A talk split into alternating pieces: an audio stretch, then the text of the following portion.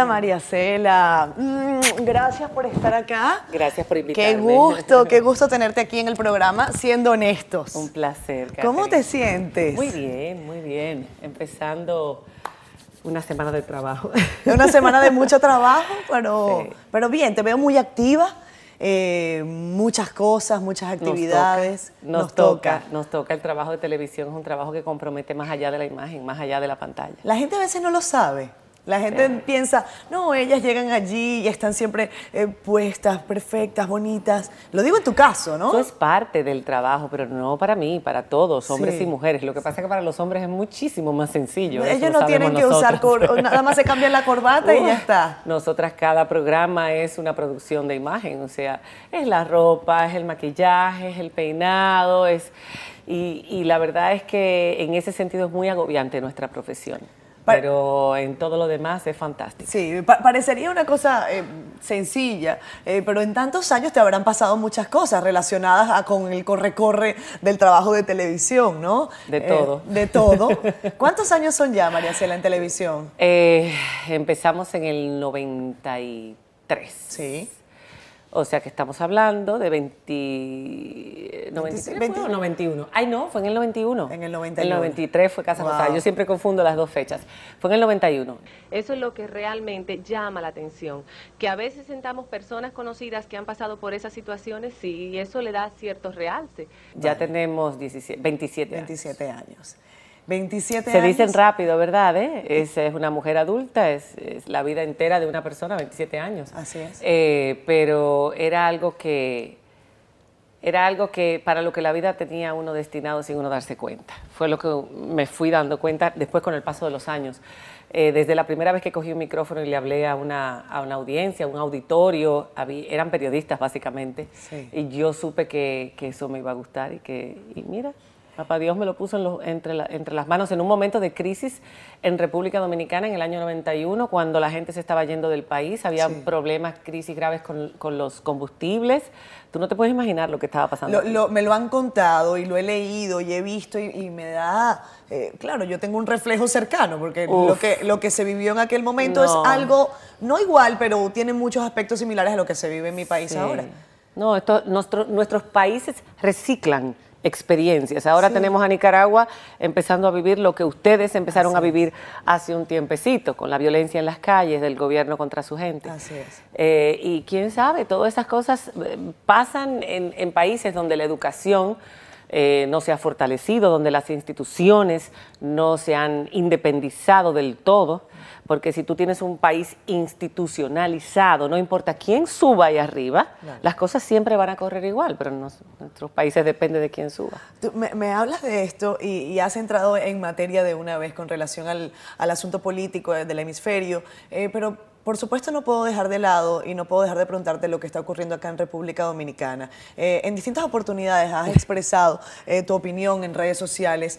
¿Qué te preocupa, María Cela, de lo que está ocurriendo desde el punto de vista político y social en el país? en- económico, social, Sí. político, ahora mismo estamos enfrentando una situación difícil, consecuencia de eh, lo que ha venido pasando en los últimos años en nuestro país, el endeudamiento eh, que hay.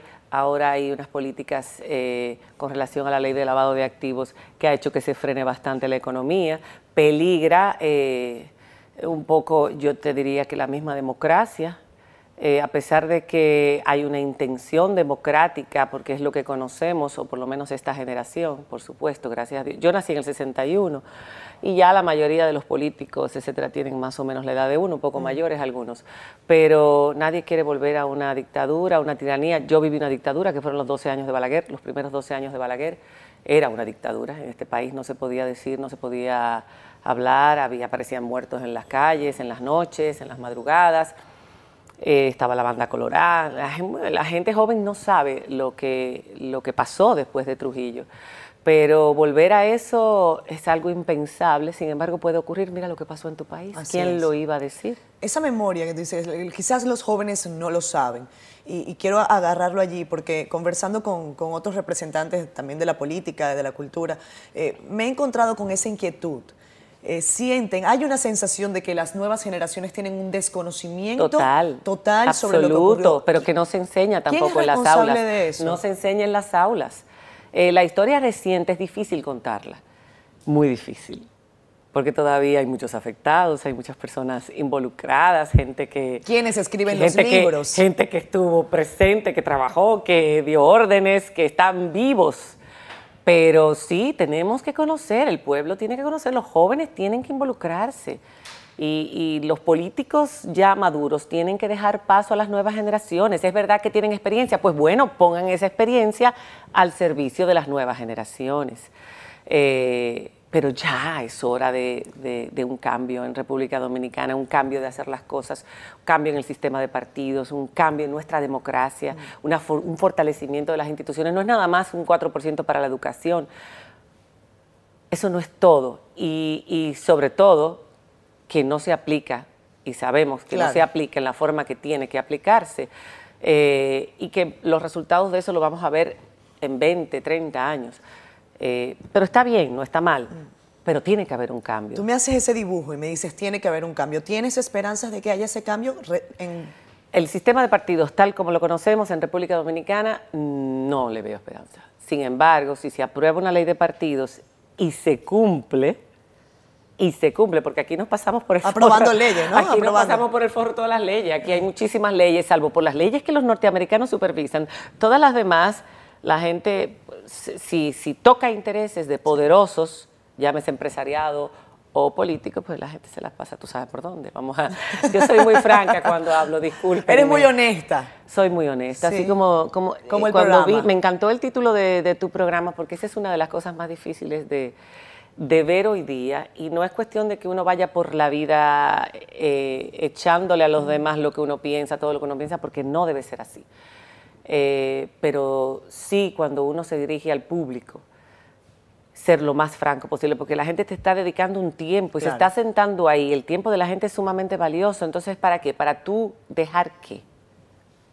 ¿Para qué? Para pretensiones, sí. eh, eh ¿Sientes, que hay, ¿Sientes que hay mucha máscara?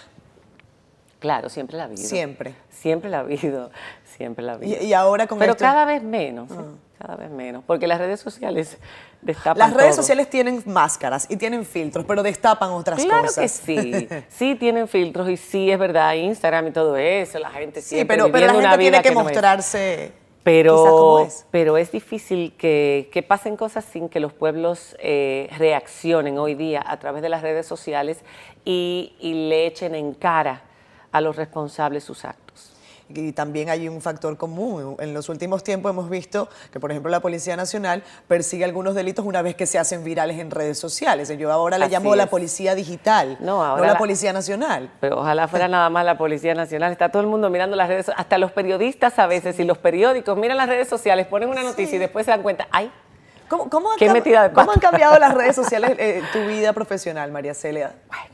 Y tu vida personal también, porque por un lado, yo, siento que no, no van divorciadas. Sí, por un lado es positivo para los que hacemos televisión o los que trabajamos en medios, porque uno sabe la opinión del público, uno puede interactuar, eh, la gente te expresa lo que siente, eh, lo que piensa, lo que le gusta, y, y, es bueno, es positivo, porque te permite a ti eh, medir lo que estás haciendo, valorarlo, mejorarlo, etcétera. Pero por otro lado, en cuanto a lo que es la vida privada y la injerencia de esos aparatitos en nuestras vidas. Y sobre todo nosotros que tenemos que estar eh, manteniendo activo eh, ese mundo con nuestras comunidades para que eh, podamos seguir trabajando y podamos seguir también conectando con la gente. Haciendo esa relación. Es muy esclavizante. Y a veces uno dice, Dios, era más fácil antes. Era más, sí, ¿no? claro, ahora tú vas a poner publicidad y la publicidad tiene que ser en el programa, tiene que ser en tus redes, tiene que ser, uff. Eh, ahora todo lo que, si no escribes una semana, como a veces me pasa, que no quiero poner fotos, ni quiero escribir, ni quiero nada, pues se murió María Cela. Claro. Está deprimida, ¿qué le pasa? Que no está activa y la gente lo resiente, la gente necesita, ya se acostumbró a que tú les cuentes y compartas tu vida con ellos has sido eh, dada a compartir muchas cosas de tu vida? No, no. Hay Tú cosas- sientes que, yo siento que tu vida ha sido, tu vida Sí. personal eh, te la reservas. Hay parcelas que uno tiene que mantener al margen de- del público y es lógico, yo creo que todo el mundo. Sí.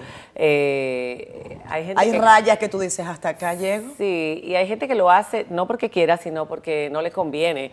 No te conviene enseñar todo lo que pasa en tu vida, porque ah, ni andar por ahí contándole a tus amigos ni a todo el mundo todo lo que tú vives. Y es lo mismo, es un paralelismo.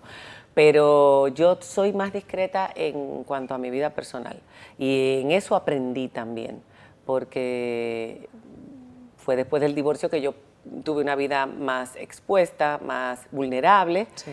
Eh, y ya me di cuenta que sí, que hay cosas que, que tú debes mantener al margen y que un día las puedes sacar a la luz cuando... Dices, me di cuenta. Eh, ¿Hubo algo en particular que te haya herido, que, haya, que te haya dolido, que hayas dicho esto fue injusto? No, lo que pasa es que eh, cuando tú eres una persona querida, la gente disfruta y vive contigo lo que te pasa. Y eso es muy bonito y eso no hay cómo agradecerlo. Pero si de repente tú cambias de dirección, la gente como que no se conforma, no le gusta, y te reclama y se pasa un año entero diciendo, pero ¿y ¿qué pasó? ¿Pero por qué? Y bueno, yo dije, ya mi vida personal va a ser Va a más salir de acá. Más privada. Eso, eso te, te, te lo dejaron los años. También Digo, yo lo quería hacer así, pero, pero me forzaron a sacarlo y ya una vez salió, salió. Pero ya dije, no, no, no. a la yo ahora he luchado por mantenerla totalmente. ¿Y, qué, qué fu- cuál fue ese capítulo, María Cela? Hay una relación que tuve. Una relación que tuviste que, que no te... Que me la sacaron en, en- en revistas y todo eso. Pero ya uno aprendió y más, más ya, discreto. Más discreto. Ahora no, no dicen nada de su vida personal, María Cela. Nada. Por ahora no. Por ahora no, pero eso, eso es- también llegará un momento en el que tú eh, lo decidas, no es obligatorio. Y, yo entiendo que esa, esa demanda, eh, no solamente del público, también de los medios de comunicación, eh, hace que la gente incluso diga cosas con las que no necesariamente está muy convencido. Yo siento que exponen a veces relaciones personales con las que todavía la gente no está muy convencida, pero tiene que mostrarlas. Entonces no resulta tienes que... que mostrar nada. Resulta que uno ve a, a- a damas, a, a mujeres con siete, ocho parejas en un No año. Y uno dice, ¿pero por qué? Quizás si no existieran, si no existieran las años, redes, no. eh, no, Nadie se entera. Nadie se entera. No hay que mostrar nada que uno no quiera mostrar. No puede uno dejarse atrapar en la trampa esta eh, de- del exhibicionismo. Claro. Esto es un exhibicionismo constante y un boyerismo de parte nuestra también, de todos, constante. María Cela, eres una mujer ya consagrada en televisión y, y eso no te lo digo como un halago eh, vacío, sino porque además desde la perspectiva de una mujer que produce, eh, que tiene la responsabilidad de llevar adelante un programa diario, eso, eso tiene un gran peso, eso tiene una gran carga. Sí. Eh, es quizás agotador, pero Sí, es también un ejemplo para otras mujeres. Eh, y eso quería compartirlo contigo, sobre Gracias. todo cuando el rol de la mujer en muchos momentos de la vida nacional e internacional se ve afectado por comportamientos quizás indebidos. Eh, ¿Cómo evalúas el rol de la mujer en los medios de comunicación acá en República Dominicana? Hay casos muy buenos y hay casos no tan buenos, Exacto. por decirlo Eh, menos. Eh, hay, hay una generación que se preparó y, y- e- y empezó a hacer televisión hace muchísimos años ya, que somos las mayores, vamos a decir así, que nunca pensamos hacerla de ninguna otra manera que la forma en que la hemos hecho toda la vida.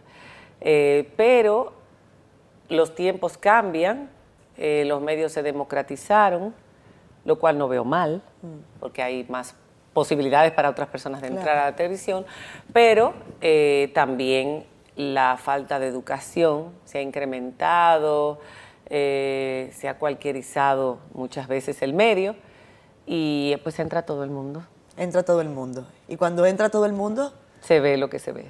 Yo ni quiero hablar de eso, ¿tú sabes por qué? Porque eh, luego sacan la- las declaraciones Sí, y como somos mujeres, a mí no me gusta No, pero yo te iba, te iba a decir que esta- atacar a es- las yo te iba a decir que esa pregunta no era solamente para las mujeres, eh, también para los caballeros, porque la gente lo te lo digo en el caso tuyo porque es la perspectiva de una mujer que ha llevado adelante toda la carga que implica estar en televisión, pero hay casos de, de hombres también que están en televisión y en la televisión en general. Sí, lo que pasa es que lo que más se destaca de las mujeres, por desgracia, Sí. Eh, es... Son los roles negativos. Sí, como la mujer es, es más objeto de deseo en una cultura machista, más que los hombres, porque en otras culturas tú ves que tanto son los hombres como las mujeres, no vamos a decir que no pasa, pero aquí es más la mujer, entonces se explota más la parte eh, del físico de la mujer, la mujer también por falta de educación, falta de preparación, falta de empoderamiento, dime tú, por, por victimizarse o por eh, ser parte sin darse cuenta, apoya todo lo que la perjudica a ella misma, ella misma celebra las cosas que le hacen daño, eh, baila y canta la música que la ofende, deja que los demás le alaben el cuerpo obviando su mente y su capacidad intelectual y ella lo, celebra, pero es por ignorancia, por desgracia y por la forma en que aquí el modelo que se le está presentando a las niñas eh, y ellas piensan que eso es lo correcto, como los varoncitos piensan que el modelo de eh, empezar a tener bienes materiales, no importa en la forma en que tú lo hagas, eh, y, tener dinero, aunque sea a través del narcotráfico, es lo correcto. Y por eso nosotros estamos viendo todo esto que está surgiendo. Pero hay mucha gente joven valiosa. Hay muchas mujeres y muchos chicos y chicas que están metidos en los medios de comunicación que quieren hacer un buen trabajo. Ya tocaría a los demás escalones dentro de esta escalera, productores de televisión, eh, eh, directores de programación de canales, directores de canales, tratar de darles la oportunidad a ellos. Pero sabemos cómo es la cosa. Ya vamos a, sentarnos em, con más eh, suavidad. Hablamos de dos temas álgidos en esta parte, en esta primera que en la primera parte yo te hablé de las instituciones y todo, pero la delincuencia que está arrasando en República Dominicana es quizás lo que más preocupa. Ya vamos a hablar de eso porque además es un tema latente que nos afecta a todos. Digo que nos ponemos cómodos porque este espacio se llama Siendo Honestos. Y, bueno, la idea es que la gente se relaje. Es domingo, 10 y 20 de la noche. Eh, María Cela, ¿qué te preocupa más allá de, la política, eh, de la situación del país? Hablábamos de la delincuencia justo antes de irnos a comerciales. Sí, bueno, pero todo es un producto de la degradación social, eh, eso también, y eso uno lo veía venir. Yo me acuerdo cuando en los principios de los 2000 empezaron a venir todos esos deportados de Estados Unidos. Eh, yo recuerdo en los 70 y en los 80 que cuando escuchábamos noticias de Puerto Rico, que entró un delincuente en la casa, mató toda la familia, se fue y decía, Dios mío, pero esas cosas, qué horror como vive la gente en San Juan, que nosotros aquí, gracias a Dios, en Santo Domingo podemos dejar toda todavía en los 70 ocurría y en los 80 también al principio, la puerta abierta, no hay, casi no había murallas en las casas, uno vivía con una, los chicos nos íbamos en bicicleta por todas las calles, claro, había menos carros, pero tampoco había el temor de que si pasaba una persona, esa persona en un motor o lo que fuera, se podía pegar y te podía quitar la bicicleta o te podía, quién sabe qué cosa. ¿Sales sola de noche? ¿Eh? ¿Tú sales sola de noche? Bueno. Por ejemplo. Ahora. ¿Sí? Eh, yo no debería decirlo. ¿Por qué? No, porque no le quiero dar ideas. No le quieres dar ideas a ninguno. Pero te, da temor. Me da temor todo. Ahora, hoy en día me da temor hasta de día. O sea, si estamos en una, calle y vienen unos motoristas, te da temor y vas caminando. Yo quiero ir al súper a pie porque me queda súper cerca un día y, y, es así que voy. Claro. Como todos a veces las figuras públicas, pues, tenemos suerte, porque de repente el delincuente dice, ah, pero fulana, ah, no joder. ¿Cuántas veces ha pasado? Pero, pero mira lo que pasó. ¿Te han atracado a ti? No, hasta ahora, eh, bueno, aquí no. He tenido la, en otro lugar, sí, alguna vez me han robado celulares y cosas de esas, pero he tenido la suerte de que en mi país no. Pero eh, sí alrededor mío, cantidad de gente. Y el que tiene que ir a pie por la calle y el que tiene que montarse en un eh, transporte público y el que tiene, o sea, el que vive en los barrios, porque uno cree que yo sabía que un día iban a llegar al centro urbano, porque es lógico. La miseria es tan grande, los cordones de miseria que rodean las ciudades, el centro urbano de Santo Domingo, son tan grandes. Si tú vuelas en un helicóptero, tú dices, ¿y dónde vivo yo? Y cuando tú vas a buscar, ay, yo vivo en ese puntico que se ve más o menos organizado, pero luego está todo, todo, todo, todo, todo, dice, un día esa gente es que, ¿qué, estamos formando? Si los estamos marginando. Esta es una sociedad no inclusiva. Mm. Y la no inclusión no es nada más con los discapacitados y con esto, es con la gente, con su propia gente. ¿Quién es el responsable, María Cela? ¿Quiénes somos los responsables? Somos responsables. Todos, todos somos responsables y los que mantenemos esa raza política ahí encima, eh, eh, dominándonos y, y, riéndose de nosotros, robándonos nuestros recursos, los recursos de ese pueblo. Porque a nosotros también, a través de los impuestos y abusivos, Sí. eh, medianas empresas y todo, nos quitan eh, hasta la respiración. Pero a ellos les quitan las posibilidades de una educación, de una salud, de un montón de cosas. Los marginan de posibilidad de trabajo y de ascender por su capacidad. La educación misma ya desde el momento en que entran a una educación deficiente, que poco a poco ha ido mejorando, sí, pero que sigue siendo deficiente, ya eso es marginarlos porque no les vas a dar la oportunidad de, de poderse desarrollar. ¿Cómo empezarlo a cambiar, eh, María Cela? Hemos visto, eh, por ejemplo, movimientos como la Marcha Verde. Empoderamiento, Hemos- empoderamiento. de la población. Empoderamiento, no, no eh, de momento, no puntual, constante. Y, no cuestionar tanto cuando surgen grupos eh, de civiles que se organizan. Eso es bueno. Eso es muy bueno. Y hay que apoyar, hay que apoyar todo tipo de iniciativa que, invite a protestar pacíficamente. Eh, programas de televisión donde se hable con la verdad, con honestidad.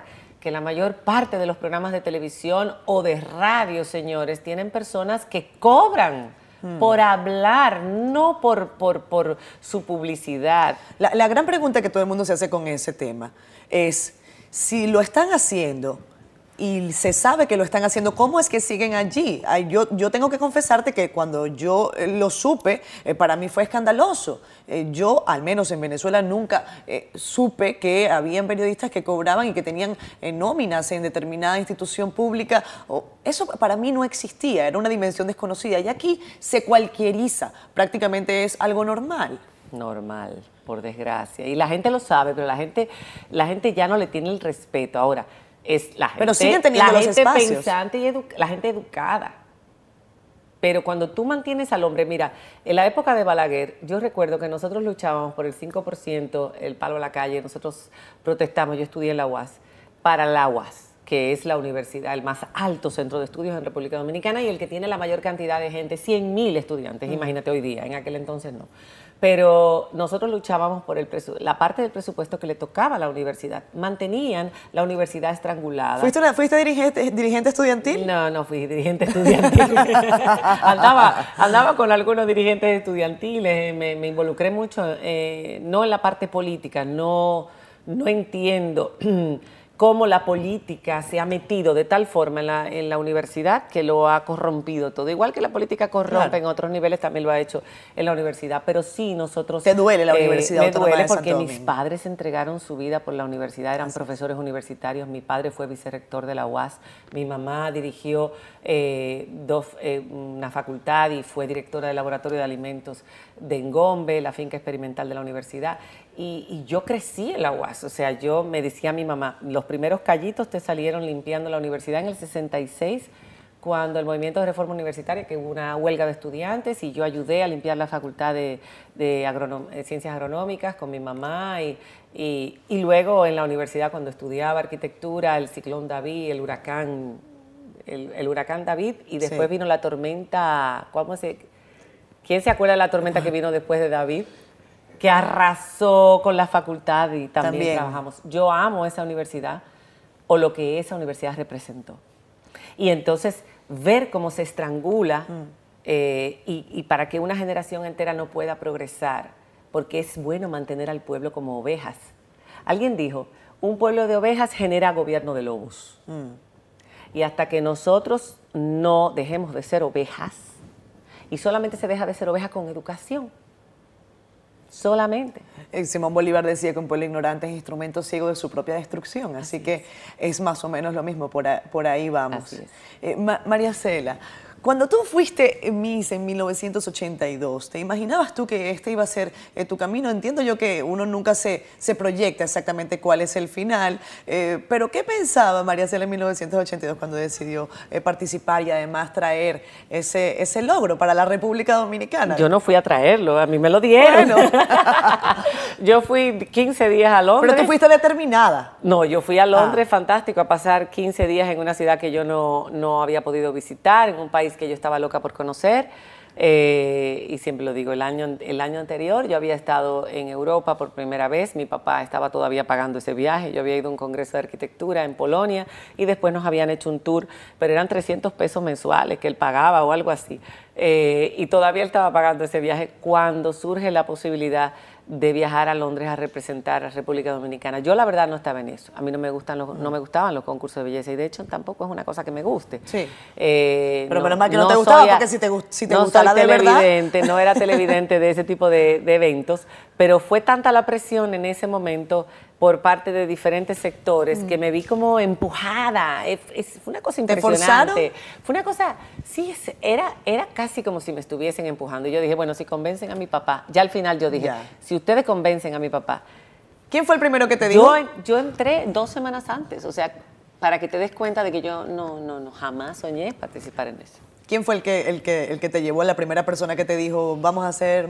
Eh, bueno, los dueños de una agencia de modelaje que se llamaba Barbison, Basti Hasuri y su esposo en ese entonces, eh, Tomás Eduardo Sanjay, fueron los que me dieron la primero lavado de cabeza. Yo no les hice caso. Estos me pusieron hasta la me pusieron una capa. Un día que fui con una amiga que me llevó engañada ah. también a esa agencia a ver a otra amiga y todo era un plan. Y luego la gente por todos lados. Hay algunos países que están empezando a, desmontar este tipo de, concursos de belleza. Eh, lo converso contigo porque estuviste allí dentro y ya también tienes otra perspectiva. Han ocurrido algunas cosas dentro de los concursos de belleza. Incluso tenemos al presidente de Estados Unidos, que era el presidente de la organización Miss Universo, ¿no? Así eh, es. ¿Para qué? lo diría? ¿Quién, Pero no por el Miss Universo, sino porque, porque él sea el presidente iba a decir que un hombre como Trump iba a ganar la presidencia de los Estados Unidos. ¿Cuál es tu El mundo está. ¿El, mundo está al revés? Patas para arriba. ¿Tú lo sientes patas arriba? Sí, porque bueno, cuando el referente del mundo, que son los norteamericanos, la primera potencia mundial, eh, presenta los conflictos que están presentando, tú dices, bueno, pues si eso pasa en los Estados Unidos ahora mismo, separando padres e hijos con esta política migratoria, si eso pasa en Estados Unidos, puede pasar en cualquier parte, cualquier cosa, tú te dirías, ¿no? Claro. Y en España, un país que conoces mucho. Mira lo que yo visité a España hace unos días y llegando a España quitan a Rajoy. yo digo yo, pero bueno, ¿qué es esto? Estabas allá en ese momento. Y si dan renuncia del Real Madrid. Sí. Las dos cosas el mismo día. Y tú dices, ¿qué está pasando con el mundo? No, lo de lo de España fue interesante porque eh, nunca se había visto una moción de censura eh, eh, a un presidente y por un por un escándalo de hacía unos años de, corrupción, que cuando yo veía las cifras de Bárcena y de toda esa gente, yo decía, ay Dios mío, ay Dios si mío. eran las cifras de aquí. Pero está preso el, el hoy. Bárcena, sí. no, me, refiero a un Dargarín. Ah, ese es otra cosa. Ese es otro caso, pero eh, para que veamos cómo están funcionando. Ese es el esposo de la hija del rey. El esposo de la hija del rey. De la infanta Cristina. Y, ahí eh, con eso no se juega. Y la verdad es que yo, por ejemplo, que viví ahí siete años, yo veía como, como criticaban duramente, cómo se juzgaba a la gente. Sí, hay corrupción y sí, pero no como aquí, jamás. O sea, hay instituciones fuertes allá. Entonces, esa es la diferencia. Esa es la diferencia. Y, y los presidentes no tienen sus congresos. Porque los congresos no son de los presidentes. Los congresos son del pueblo y deben representar al pueblo, no a un partido político, no a un presidente. Porque si no estamos al revés, no hay democracia. Siendo demasiado no honesto, no estoy siendo demasiado honesto. Pero, siempre pero normalmente eres así. Yo suelo ser así. ¿Hay algún momento en que has tenido que no ser honesta? En mi programa, eh, el equipo de producción tiene un segmento que lo saca una vez al año, dos veces al año, que se llama Las Marías Heladas. Las Marías Pero Heladas. las Marías Heladas son producto de mi honestidad. Lo que pasa es que a veces Eh, por, ahí se, por ahí se rieron porque saben que es así. Mi honestidad, de que a veces eh, no, no filtro mucho, pero trato de filtrar cada vez más. ¿Hay algún momento en que tú hayas eh, sentido la necesidad o te hayas visto en una situación en que hayas dicho, si digo lo que pienso, voy a tener un, grave problema. Pero me refiero con alguna, algunas personas en particular, incluso desde el punto de vista privado. No se puede decir todo lo que uno piensa. Yo no digo todo lo que pienso. Si, si yo todo lo que si yo dijera todo lo que pienso, no, ni en la forma en que lo pienso. A veces digo lo que pienso, pero no en la forma exacta en que lo pienso. Uno no puede, además que la gente no necesita escuchar todo lo que tú piensas. Eso es problema tuyo y allá tú con tus convicciones, sobre todo si es eh, eh, en, asuntos personales, o sea, ¿qué tienes que tú? Tú no eres juez de nadie para estarle diciendo a los demás lo que tú piensas o no, ni eres maestro eh, universal, ni filósofo, ni nada de eso. Gracias por decirlo, porque además en este espacio eh, me ha tocado en estos días tener que explicarle un poco a la gente que mi rol como periodista es, no es ser un juez, no, es eh, comandar un paredón de fusilamiento, es ser un interlocutor, hacer las preguntas que tenemos que hacer y que sean los televidentes los que determinen definitivamente si la persona que está acá sentada con nosotros está eh, siendo honesta, si están de acuerdo con sus convicciones o no, porque además estamos en democracia, aunque tenga eh, sus bemoles, ¿no? Claro, y, a veces tú escuchas cosas de un invitado que tú piensas todo lo contrario, pero tú no puedes decir, qué barbaridad, pero ¿y cómo usted piensa eso? Sí. No, todo el mundo tiene hay algunos hay algunos eh, comunicadores sociales que lo hacen y creo que les ha ido algunos bien, a otros no tan bien. Voy a, dar el ejemplo de, Jaime Bailey. Jaime Bailey es un hombre muy estridente eh, y, Jaime ha tenido algunos entrevistados con los que ha tenido eh, discusiones muy acaloradas. Lo que termina ocurriendo es que después nadie quiere ir a su programa. Yo conocí a Jaime. Eh, ¿Te ha entrevistado Jaime Bailey? Sí, cuando yo tenía 26 años. ¿Qué tal? Y él tenía 23. ¿Tú puedes creerlo? Aquí en República Dominicana. Él venía a grabar Planeta 3, que era un programa que se grababa aquí, él venía siempre y una vez me, invitaron y cuando terminamos yo le dije, muchachito, ¿y cuántos años tú tienes? Dice 23, digo yo, pero tú vas a ser grande, le dije. Em, me parecía brillante, sumamente inteligente, en aquel entonces era guapo, delgado todo lo demás. No sabía que tenía una vida como la que luego fue desarrollando. Eh, a mí me parece que Jaime ya es un... Él, retrata la imagen, el, infante terrible. Él, es un personaje. Él es el, infante terrible. O sea, él lo que hace es eso, provocar. Es, un provocador. Es un provocador, pero además es brillante. Jaime es muy inteligente, una persona con su vida compleja, eh, con su juventud y adolescencia en en Perú, en una sociedad bastante cerrada, y ya, eh, él con su, con su vida, pero a mí me encanta. María Cela, ¿cómo está tu salud? Muy bien. ¿Cómo te sientes? no vaya a ser cosa de que salgamos de aquí. Eh, me siento bien, me siento con energía. Eh, yo trato de mantener un ritmo de vida, un estilo de vida saludable, a pesar de que mi ritmo es un poco acelerado, sí. pero yo hago ejercicios, yo me alimento sanamente. Eh, yo trato de darle importancia a otras cosas que no es solamente el trabajo en mi mm. vida, el aspecto familiar. Todo eso suena bien y, yo sé que uno se determina a hacerlo y tienes como una vocecita interna que está permanentemente, dale que tú puedes, dale que tú puedes. ¿Hay algún día que hayas dicho no puedo más? ¿Recuerdas algún día? Claro. En particular, algo que te haya, que te haya sacado. No, que, que no puedo más, lloro, todo lo que tengo que llorar, yo sé que no tengo problemas con eso. Eh, y luego me, me, seco las lágrimas, me levanto y sigo. Porque no te puedes, cuando tú tienes hijos, eh, no te puedes dar el lujo de, de, dejarte abatir. Por nada. Y de echarte en una cama. Yo cuando llegué, cuando volví de España, por ejemplo, que tuve que empezar de cero en muchísimas cosas, ¿Cómo es empezar de cero, María divorciada. Cuéntanos cómo fue ese empezar de cero. Bueno, cero mata cero no. Como decimos los niños cuando éramos niños, cero mata cero. Cero mata cero. No, yo tenía, eh, la gente me conocía. Claro. Y ya eso, y eso es, un, gran avance. Claro, y ya eso es un plus, pero, pero sí de cero en todos los demás sentidos, e incluso en el personal. Yo estaba divorciada, empezaba con la casa de cero, los muebles de cero, eh, adaptar a los, muchachos a la ciudad de cero, eh, económicamente prácticamente de cero.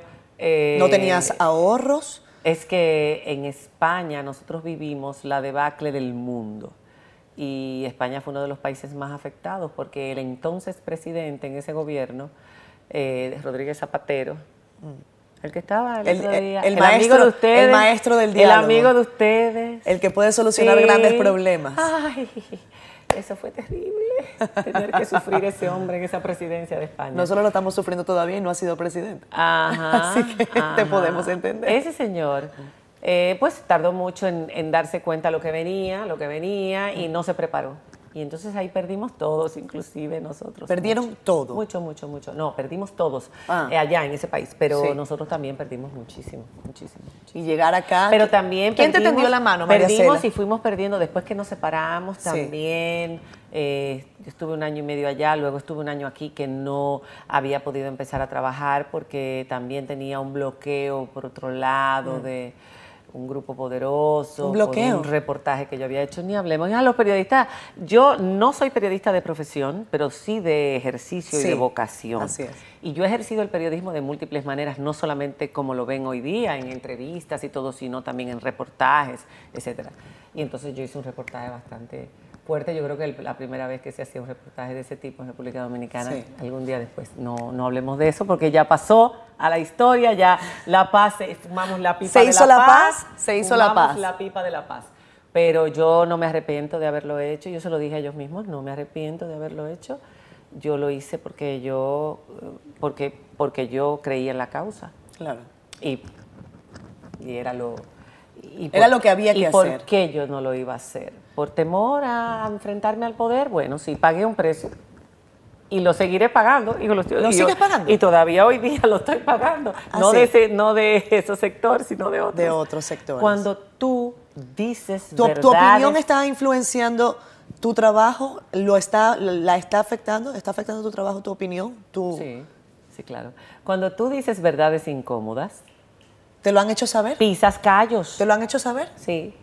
Pisas Directamente. callos a mí me han tratado también de, o sea, de unir a, ya no voy a decir otra cosa, de sumar a proyectos y de involucrarme y de beneficiarme de alguna manera y, y yo he tenido que decir siempre, óyeme, yo no estoy en contra de nadie. Eso es lo más grande, Catherine. O sea, yo no tengo agenda contra nadie, eh, contra los corruptos. Sí. Contra los que abusan. ¿Hay gente con la que este tú no trabajarías acá? Eh, ¿Trabajaría en qué sentido? ¿Compañeros de, ¿Compañeros de los medios, tú dices? No, incluso me refiero a compañeros de medios, a personas del, gobierno, a, privados, que tú digas, con estas personas yo no trabajo. No tienes que decirme quiénes son, si así no lo quieres. No, no, no, no, no, no. Yo, el trabajo es el trabajo. Si yo tengo que hacer una maestría de ceremonia, yo hago una maestría de ceremonia. Claro, yo no voy a, a, través de mi trabajo, promover nada que... Pero, nada nada malo, por mm. supuesto que no. Todo tiene Pero sientes que han buscado involucrarte con causas para que quizás... Eh, me, han, ofrecido cosas muy interesantes que pues, no se pueden decir en televisión. Eh, y, claro, y yo he dicho que no. Y hay otros que He dicho que no. Y he dicho por qué digo que no. y me han dicho después, te respeto más. Ok. También. No voy a preguntarte si sabes que han, si hay otros que han dicho que sí. Porque ah, pero claro, no, no, no, no, no me ah. lo preguntes. Eso se cae de la mata, Katherine. Sí, lo que pasa es que lo que pasa es que no voy a ponerte en una posición como eh, hubo una entrevista de una joven que empezó a decir las cosas que hacían los demás o las demás. Ah, no, no, no. Entonces, sí, pero esa pobre muchacha es una víctima más. Yo no estoy diciendo eh, que los hombres son los malos y las mujeres son las víctimas, no. Pero yo creo que tanto hombres como mujeres, en, muchachos y muchachas en este país son víctimas de, un sistema, mm. de un sistema que, que no, les permite ver más allá. María Cela, antes de que se me vaya la idea, cuando regresaste a República Dominicana, ¿quién te tendió la mano? Si tuvieses que agradecerle a alguien eh, desde el corazón, porque a veces uno no da las gracias a tiempo. Mira. O, o sí. Sí, eh, Color Visión, definitivamente. Domingo. Eh, siempre ha sido un independiente, Domingo. Y eso es lo que me gusta. Yo recuerdo mis años en Color Visión antes de irme. Eh, fueron años hermosos. Y cuando yo me iba, don Mario, don Manolo, me dijeron, no te vayas, no te vayas. Yo me fui a Telecentro en ese momento, eh, sin saber lo que iba a pasar luego en Telecentro, lo que estaba pasando con Van Inter. Eh, pero me fui no porque me ofrecieron más o menos, sino porque ayudaron un proyecto que yo tenía en ese momento, que era la Casa Rosada. Y me ayudaron bastante con eso. Y ya yo no le podía decir que no, incluso ni siquiera me ofrecieron mejores condiciones que las de que las que, las que yo tenía en Colorvisión, ni me pagaron nada, ni nada. Simplemente con ayudarme. Él, él, buscó la forma, porque ya tenía... Para ayudar. Tenía semanas y meses detrás de mí, detrás de mí, hasta que dijo, Casa Rosada, cuéntame, ¿cuánto te falta? Eh, y era para los niños con VIH y yo no quería que se murieran más y bueno, pues no soy una santa, pero, pero me conmovió mucho eso y en ese momento yo dije, bueno, pues dejo color visión y me dolió mucho.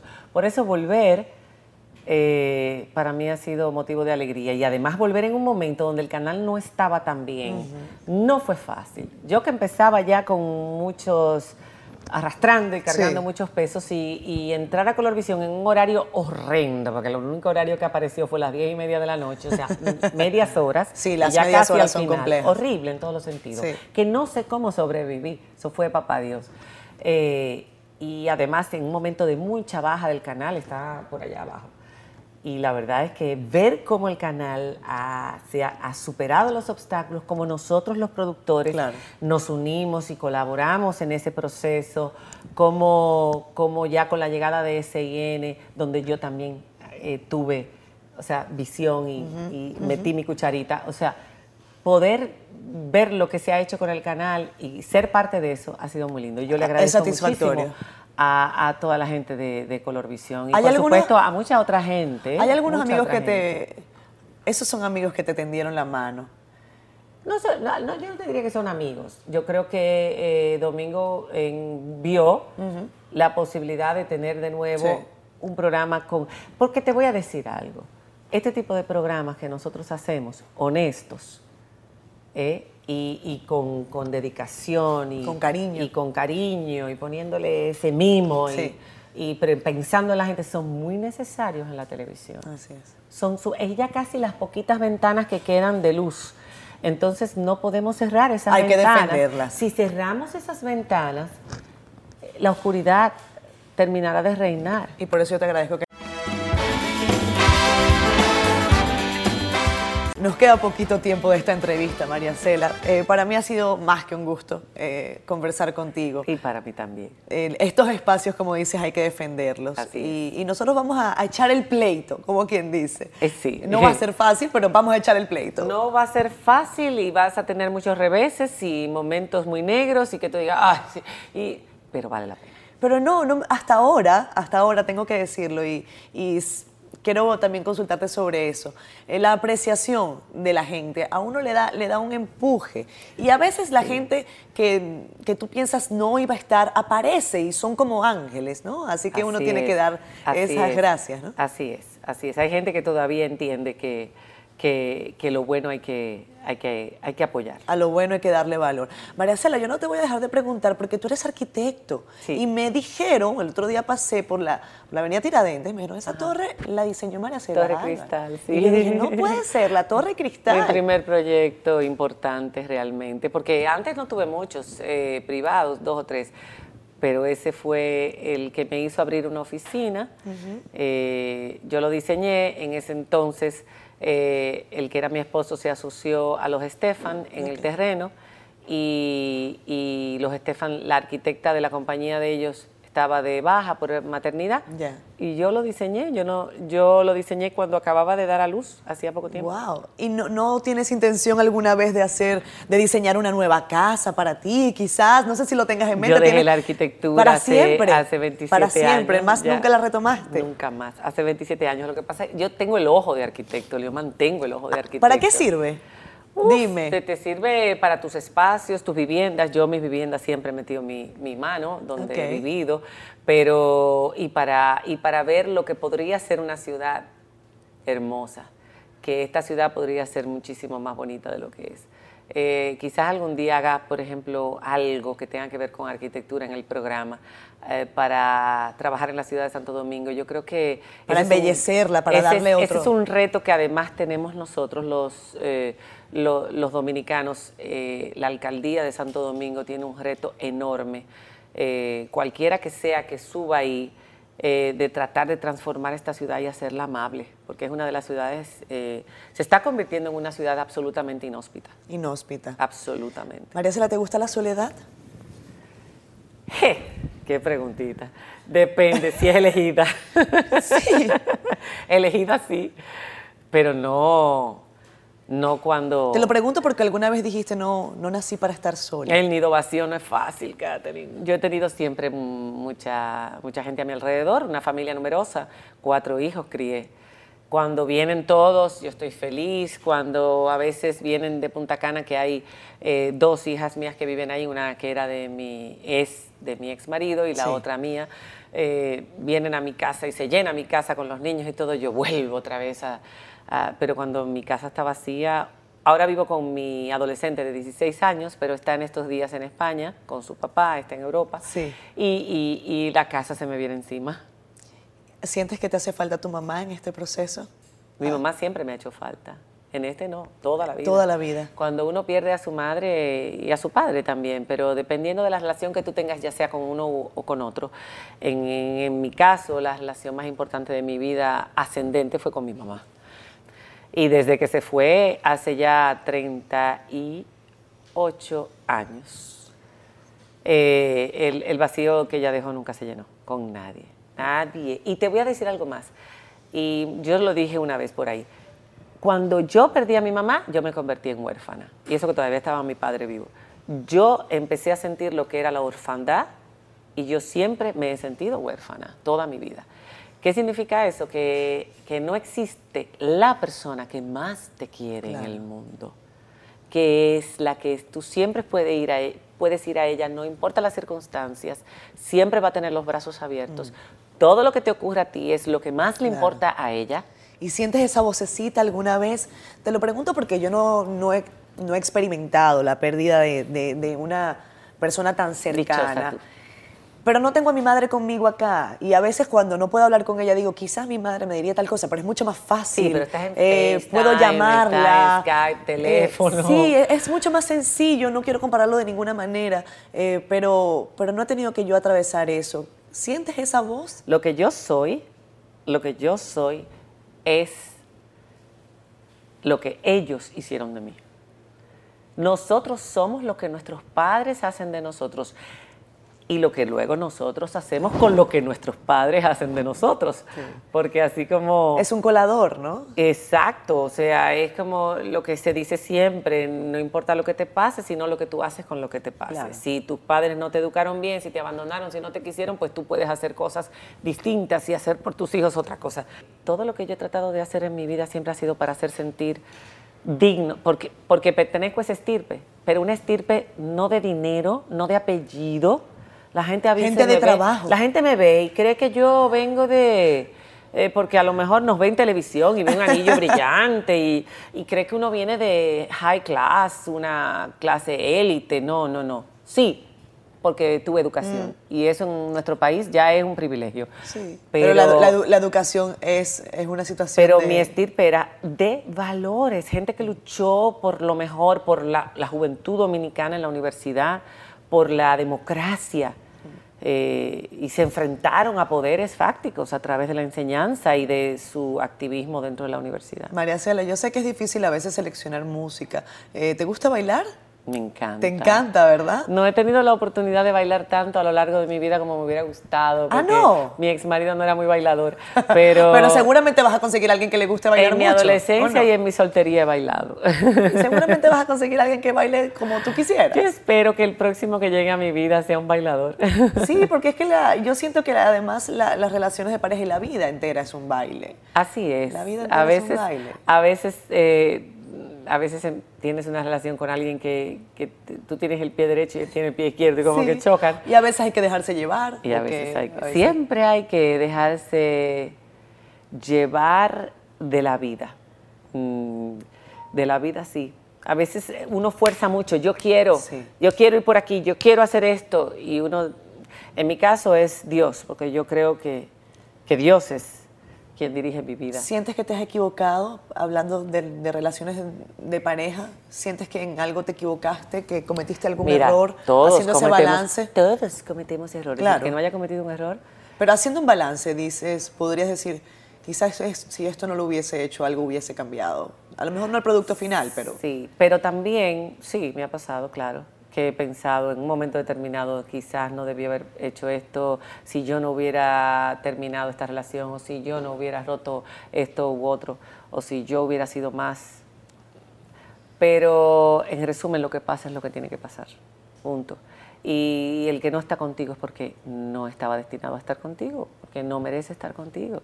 Y el que está contigo, esa es la persona que, que tenía que estar, punto. Eso es. Hablando, yo- hablando de música. Nos vamos a volver locos. Hablando, sí, hablando de música y de esos bailes, ¿qué música disfrutas más?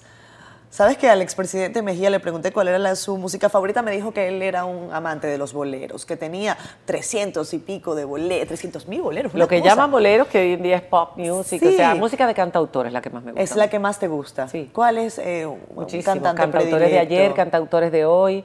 Eh, La entrevista que más has disfrutado, María Cela, antes de que ay, te me han vayas. sido tantas. Sí, por eso eh, te lo pregunto. Una de las que yo más he disfrutado en mi vida fue la que le hice a Joan Manuel Serrat hace muchísimos años, durante eh, casi hora y pico. O sea, la verdad es que nos fuimos a su vida de juventud, nos fuimos a sus luchas en América Latina por la democracia, en contra de las dictaduras, eh, en contra de Franco en España, eh, todo lo que él vivió, su vida personal. Bueno, yo he tenido la oportunidad, gracias a Dios, de entrevistar a mucha gente muy interesante y gente muy sencilla y gente no famosa que me ha enseñado muchísimo y me ha conmovido eh, con sus historias. No te podría decir una, pero qué sé yo, todos, o sea... eh, y ser entrevistada por gente además también fascinante, como Jesús Quintero, el famoso loco de la Así colina es, en. España, que hoy recordaba yo esa entrevista que yo decía, ¿por qué me llamó Jesús Quintero para entrevistarme a mí en España si yo no era nadie? Este era un programa que se veía en toda, en toda España y en televisión española y Pero sí, eso quiere decir que te fue muy bien. Eso quiere decir que Papá Dios me puso en ese momento porque a Jesús Quintero le cogió con, eh, con mi vida religiosa. ¿Ah, mi- sí? Sí, porque él, era, él es ateo, Él es no ateo, creyente, agarró por allí. etcétera. Y entonces se agarró por ahí y terminó rezando el Padre Nuestro conmigo. Ha pasado eso, eso pasó con Jaime Bailey y Amelia Vega. No, pero eso fue Eso- pero eso fue muy Eso fue feo, distinto, fue eso muy fue distinto. feo. Fue mal, mal hecho de parte de Jaime. Muy feo. Mal hecho de parte de Jaime, eh, porque si un entrevistado en un momento te molesta o te ofende o, Sí. o te parece arrogante o te parece lo que tú quieras, tú puedes creer lo que Claro. sea. Eso es tu, tu, tu, Tu percepción, pero el ata- el percepción, ataque es pero otra no, cosa. pero es tu invitado. Claro. Está en tu casa. Re- tienes que darle respeto, es lo mínimo que Tú le no puedes dar. puedes, tú no puedes humillarlo. Así es. Tú no puedes, eh, tú tienes que dejarlo, que diga lo que ¿Tú te quiera has sentido así, que lo ha- te has sentido que ha dicho lo que quieras hoy? Yo sí, totalmente. Esa era la idea, María. Eh, qué linda. Esa Y además te quiero felicitar por esta iniciativa y Gracias también por el espacio que te has ganado. Eres también un orgullo para la comunidad venezolana aquí. Y Es un gran compromiso. Y una luz de esperanza Gracias. de que pueden, si algún día nos tocara a nosotros tener que salir de nuestros países, pues yo te voy a decir una cosa. Quien se queda ahí aguantando ese chucho Es muy difícil. es que es imposible. Y los que tenemos familia, Es familia allá lo sabemos. Es muy difícil. demasiado doloroso. Y te agradezco a ti, María Cela, porque sé que en tu programa. eh, Mi abuelita era venezolana. Además. De Barquisimeto. Lindo Barquisimeto. Amundo Barquisimeto. Ajá. La frase de, de allá. Eh, quiero agradecerte porque además sé que en tu programa has dado espacio para que voces que claman por la libertad y la democracia en mi país estén. Y que eso tu país fue un país que nos abrió las puertas a nosotros y a los que salieron de aquí corriendo. Yo tengo un tío que se fue a los 16 años deportado también por el asunto político. O sea, no deportado, se fue por asuntos políticos en la época de Trujillo. Y ese país lo acogió. Tengo muchos primos allá. O sea, tu país nos dio la mano a nosotros. Nosotros también tenemos que darle la mano a Venezuela. Y, lo que pasó con este gobierno y con, con, lo de Maduro y el diálogo, a mí me mm. pareció una vergüenza y me dio muchísima vergüenza. A mí me dio más. Y yo pido perdón en nombre de los dominicanos. No, tienes que hacerlo. ¿Sabes por qué? Nosotros no somos así. ¿Sabes por qué? Porque incluso lo decía, cuando definitivamente decidieron en la Organización de Estados Americanos tomar una decisión que sorprendió a algunos, yo me sorprendí porque el discurso no decía la decisión que iban a tomar. Yo dije, ya es hora. Ya era hora. Hace tiempo era y me fui a la cama con esa frase diciendo, por fin. Y muchos venezolanos dijimos, por fin. Gracias, Maracela, por estar con nosotros. Gracias a ti.